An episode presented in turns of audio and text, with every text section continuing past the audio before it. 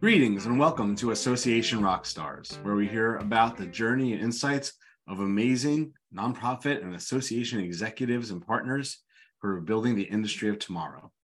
My name is Lowell Aplebaum, the CEO of Vista Cova, where we partner with organizations on strategy, visioning, and governance facilitation. It's my absolute pleasure to have with me today Joseph Jones, PhD, MPA, IOM. Joseph is the chief of staff at the president for the president at Des Moines University, and he's the former executive director of the Harkin Institute for Public Policy and Citizen Engagement at Drake University. He's a community volunteer, a local elected official, as well as a nonprofit organization board leader. So he has all like all the check marks you could possibly want for local involvement. He's a lifelong introvert, spends his quiet time with his seven-year-old Newfoundland and an assortment of backyard chickens, and we'll find out if they have names. Joseph, so good to have you with us today. thank you so much for having me, and thank you for that great introduction.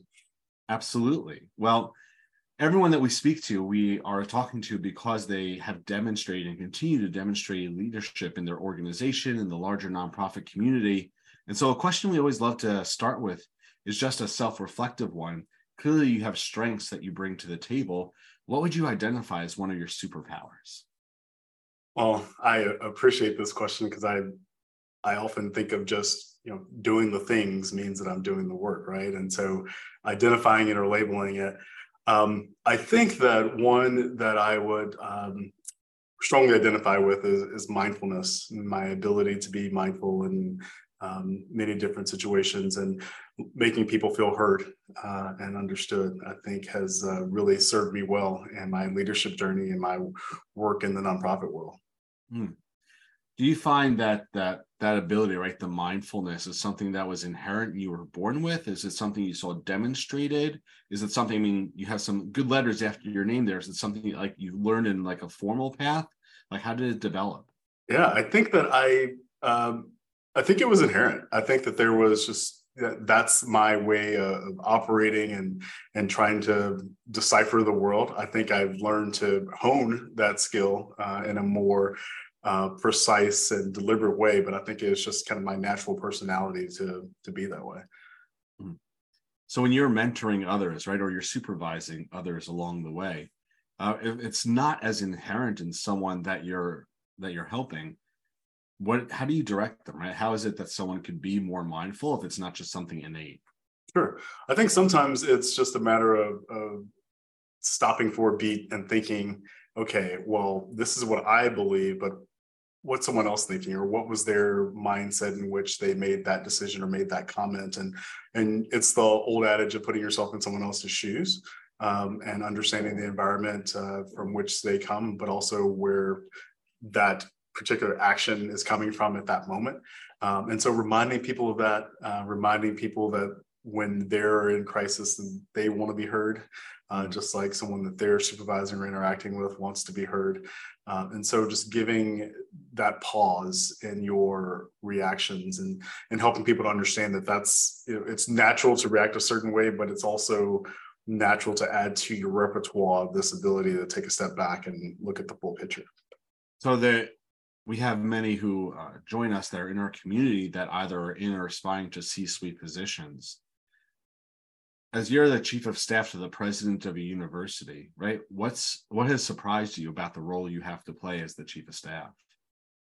Well, I think you know, as we all move through our leadership journey, particularly particularly in the nonprofit world, I think a lot of people are used to having several different roles, oftentimes at once, right? Where you have yeah. to have three or four different jobs.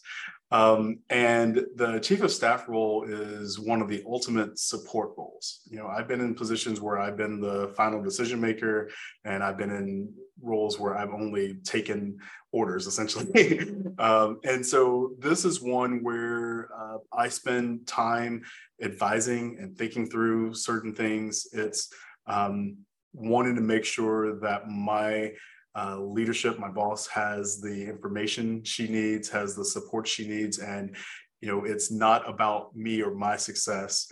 My work involves helping her to be successful and helping the organization to be successful. So I get to to be in the background uh, this time around, and I, I I relish that opportunity because you know I've had the great enjoyment of having several different types of jobs uh, throughout my career, and you know, having this experience is another one that helps to round out the way I see the world. And so I, I like the idea that I get to be in the support role, uh, providing the information or the the work or oversight that you know she's asked me to do and, and perform the job. So I get to execute on the vision, which is really a lot of fun.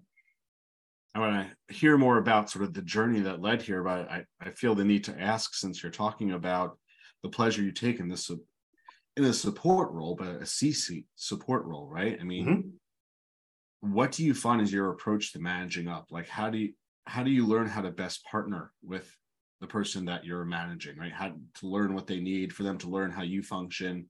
Like how do you approach that? Because we were talking before you've only been there since january correct? Right. Mm-hmm.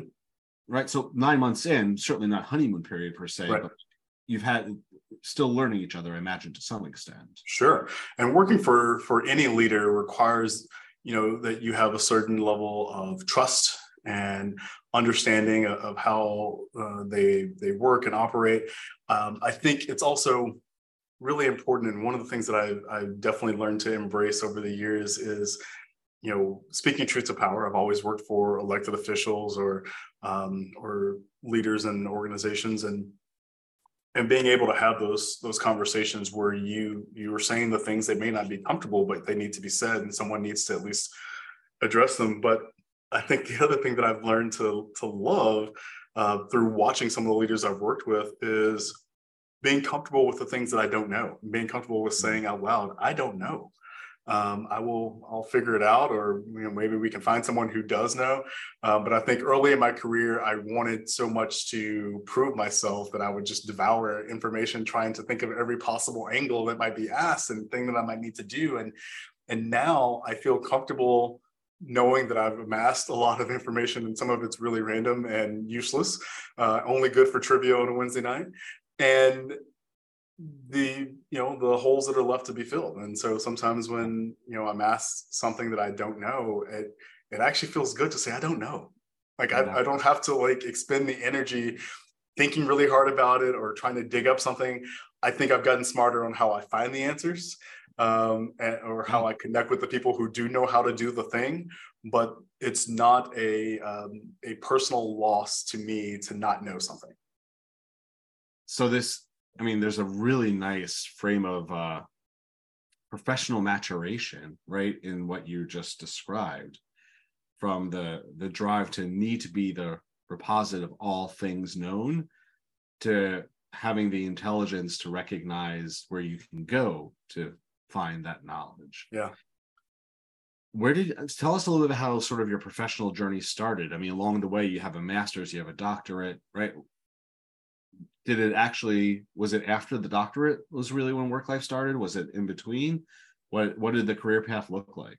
Well, I uh I, I was the first uh, generation and the first person in my family to go to college. Um, and so once I did complete my undergraduate degree in economics, um, I decided that you know the next thing was to go off into the workforce. And i always knew that i wanted to work in government and politics. That was really where where my um, my passion lie and it had to do with public policy.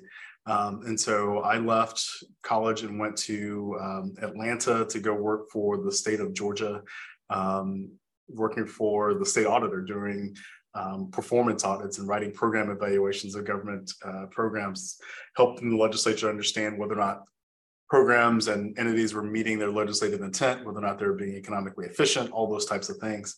Um, and I really enjoyed that. It taught me a lot about um, understanding the impact that government can have on people's lives, but also understanding the game of telephone that goes from a legislative body creating something to how it's actually enacted and, and used on the ground. Um, and so from there, I uh, I came to Iowa on a really short stint. I'd never been to Iowa before, and I came to Iowa um, through a series of thinking I was going to go to Minnesota or Maine, um, but I'd never been to any of those states before. And back then, I still had a goal of seeing all 50 states, and so I was able to take a leave of absence from my job to go work on a campaign, and I came to Iowa to do that.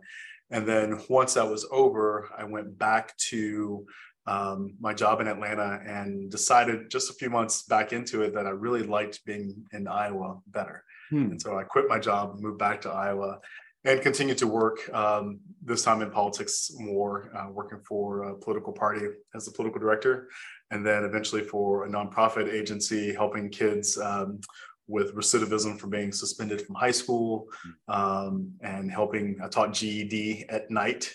Um, and then I went to go work in the governor's office here in Iowa um, doing communications. So it was during that time that I decided to go back to grad school and get a master's degree in public admin. I couldn't decide what type of graduate degree I wanted. Uh, I knew that I was interested in lots of different things. It could have been law, it could have been more economics, it could have been an MBA.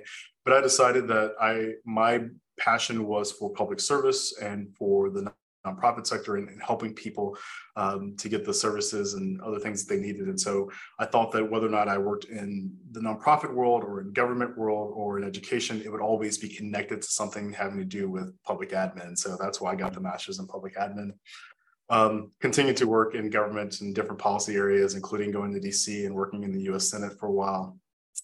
And then came back to Iowa once my boss retired from the Senate. And that's when I entered um, Chamber of Commerce world and kind of the uh, chamber slash association world. And that's how I got introduced to IOM. So I went out to Institute. Uh, mine was West, so out in Los Angeles, and um, worked on my IOM for the next several years. Um, end up switching jobs just toward the end of me finishing my IOM, and I moved to higher ed, running a public policy think tank. Um, and that think tank worked on issues dealing with disability policy, with health and wellness policy, with retirement security issues, and employee and labor issues. Um, and I was hiring these research fellows from all over the world to work on projects, and many of them held doctorates and they were doing all these great studies. And I thought, you know, this is one of those times where I can give myself something. I think I'd been spending my entire career, my life doing things for other people, yeah. um, whether it be through my work or through my volunteer work. But I was going to do something just for me that was going to help me in my job, but just give me a lot of insight to my way of thinking and other ways of, of thinking and analyzing things. And so that's when I decided to start my doctorate. Um, as I was hiring people and I was thinking, you know, I'm asking people to do these things and draw up these studies, and it'd be helpful to me to just understand how they do it. Um, but in that process, it was one of those things where I was not doing the doctorate because I needed to get a doctorate or because I wanted a promotion or a certain job. I was really doing it for the pure opportunity to gain knowledge for myself. Yeah. And that felt really great. Uh, and so I did that hand in hand with um, working uh, at the think tank as the executive director. So um, that's a, a, long story, but that's kind of how it all kind of came together. And a lot of the, I, I never stopped working to go to school because I couldn't. I couldn't afford that, uh, and then I lost the mindset to be able to do that anyway. Uh, and so I, um, I always made it a part of my my kind of constant uh, lifelong learning. Gosh, there's like ten different questions in there. Uh, let's let's go. To, let's pause for a moment. IOM you know that that program uh, that the U.S. Chamber runs. Uh, did you do it? Often it's done over four years. I'm not sure if you did it over that. You did. I did. Cycle. You know, for those who uh, haven't heard about it or haven't experienced it, can you tell us just a little bit in terms of from your own experience, uh, if it did, how it how it helped you in the journey? Like what what would you reflect about the IOM?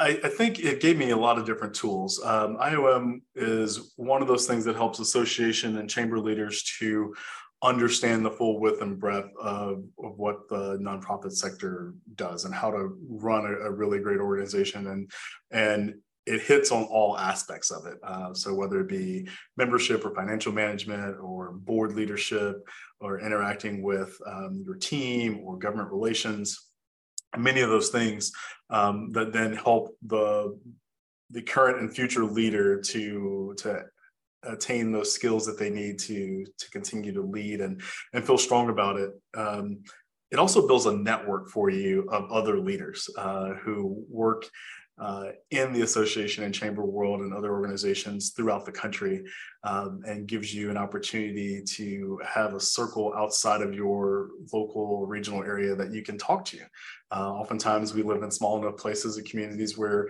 you know if you have a problem that you need to discuss you're discussing with people who know all the players and so it's helpful to to get some perspective outside of that. And so uh, that's another part of it. Uh, after I finished my OM, I've gone back every year now to to teach in the program um, government relations because that's my uh, passion and my area of expertise. And so it's been really good uh, for me, even to say to the the folks in the class, like I know that you might not like the idea of advocacy or government relations, or it might not even be your job within your organization, but one day you're going to lead an organization that is going to have that and you need to understand the importance of it and how it can be used as a tool to help you achieve your your goal and fulfill your mission. And so um, i enjoy connecting that way too and giving back to the program that gave me some of the uh, best professional friends i've had um, but also some really good uh, tips in my um, my career growth. Mm. well that that both paints a picture of the impact and i love that you're you're giving back to it from the places you're involved, it doesn't surprise me. Uh, tell me a little bit about being a local affected, a local, excuse me, a local elected official. Uh, yeah, so, made that decision, what that journey's been like.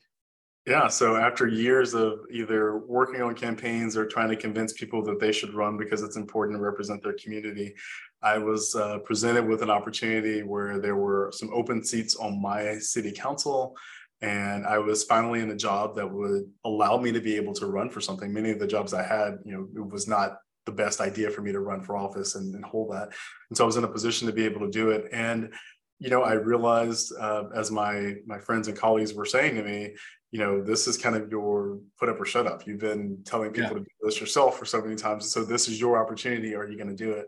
Um, and I, I, decided to do it because I like the direction our city was going, I knew that we can continue to do some great things. And I wanted to be a part of um, presenting solutions and helping us to achieve some of our goals. And so I, uh, I put my name out there and I ran, and uh, it was an interesting experience because I saw in myself all the things that I found funny or or comical, I guess, about candidates my entire life. I became that person who really wanted to see my yard sign someplace, which is ridiculous, or you know, was concerned that someone else had more signatures on something than I did. And um, you know, we're all human. So right. uh, seeing that, getting the, the experience of going door to door and really seeing my my neighbors and hearing about their issues was really um, rewarding to me. And it's um, now my second term, and I've really uh, enjoy the uh, the opportunity. The first time I ran, um, there were nine of us running for three spots, um, and I got the third spot by one vote on election night. Um, by the time we did the canvass, I think there were probably 16 votes. Um, but anyway, it was close. and, uh, when I ran for reelection, there were only I think two of us for three spots, so that meant that we at least made a difference in how we were engaging, and, and people didn't see the reason to be up in arms and want to run. So uh, actually got more votes than anybody else on the ballot that time. So that was that was fun too. Yeah, well, sounds like a path a path of success. Yeah, I I saved the fun question. I want to ask this. You're at this moment in life where you're the chief of staff to the president of a university. You've been the executive director of uh, Policy Institute, right? You're an elected official. You teach. You volunteer. If you were talking to 18 year old you, what what's a piece of advice you would give yourself before you've walked this journey of learning and growth and contribution and success and struggle? I'm sure along the way too right? But all the pieces. Looking back what would you tell your younger self?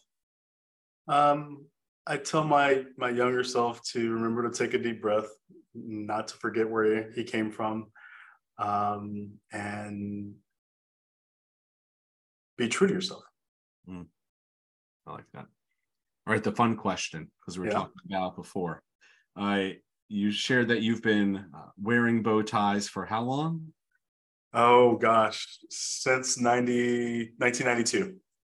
All right, so g- give me sort of the top one or two bow ties, your top one or two favorite bow ties that you've worn. Because mm. you were mentioning you had some different ones. I do. Um, I, I, have a really uh, what I call the the interview bow tie, and I think I end up wearing it anytime I have a most of the time when I have a job interview, and it's just a really pretty tie that I I happen to see um, in Rome, uh, and I, I bought it from this, this store that it just stood out to me. So that's that's a favorite of mine. Um, I have um, a really good friend who makes clothes for American Girl dolls, and sometimes out of the the scraps, she'll make you know bow ties just for fun. And so I have a, a matching bow tie with my goddaughter's American Girl doll dress and my goddaughter's pajamas. Uh, and so that That's one's amazing. kind of a, a fun one too. Yeah, I love that. Well, time goes by quickly on here always, but we've heard so much about the journey that's gotten you to this point and where you are you know, as you think about the future far, far down the road where uh, perhaps you're going into bow tie making as you step back from public or professional life, when you look back, what do you hope your legacy will be for the future? Um, I hope it's a legacy of inspiring others to um, serve their communities uh, and to give back.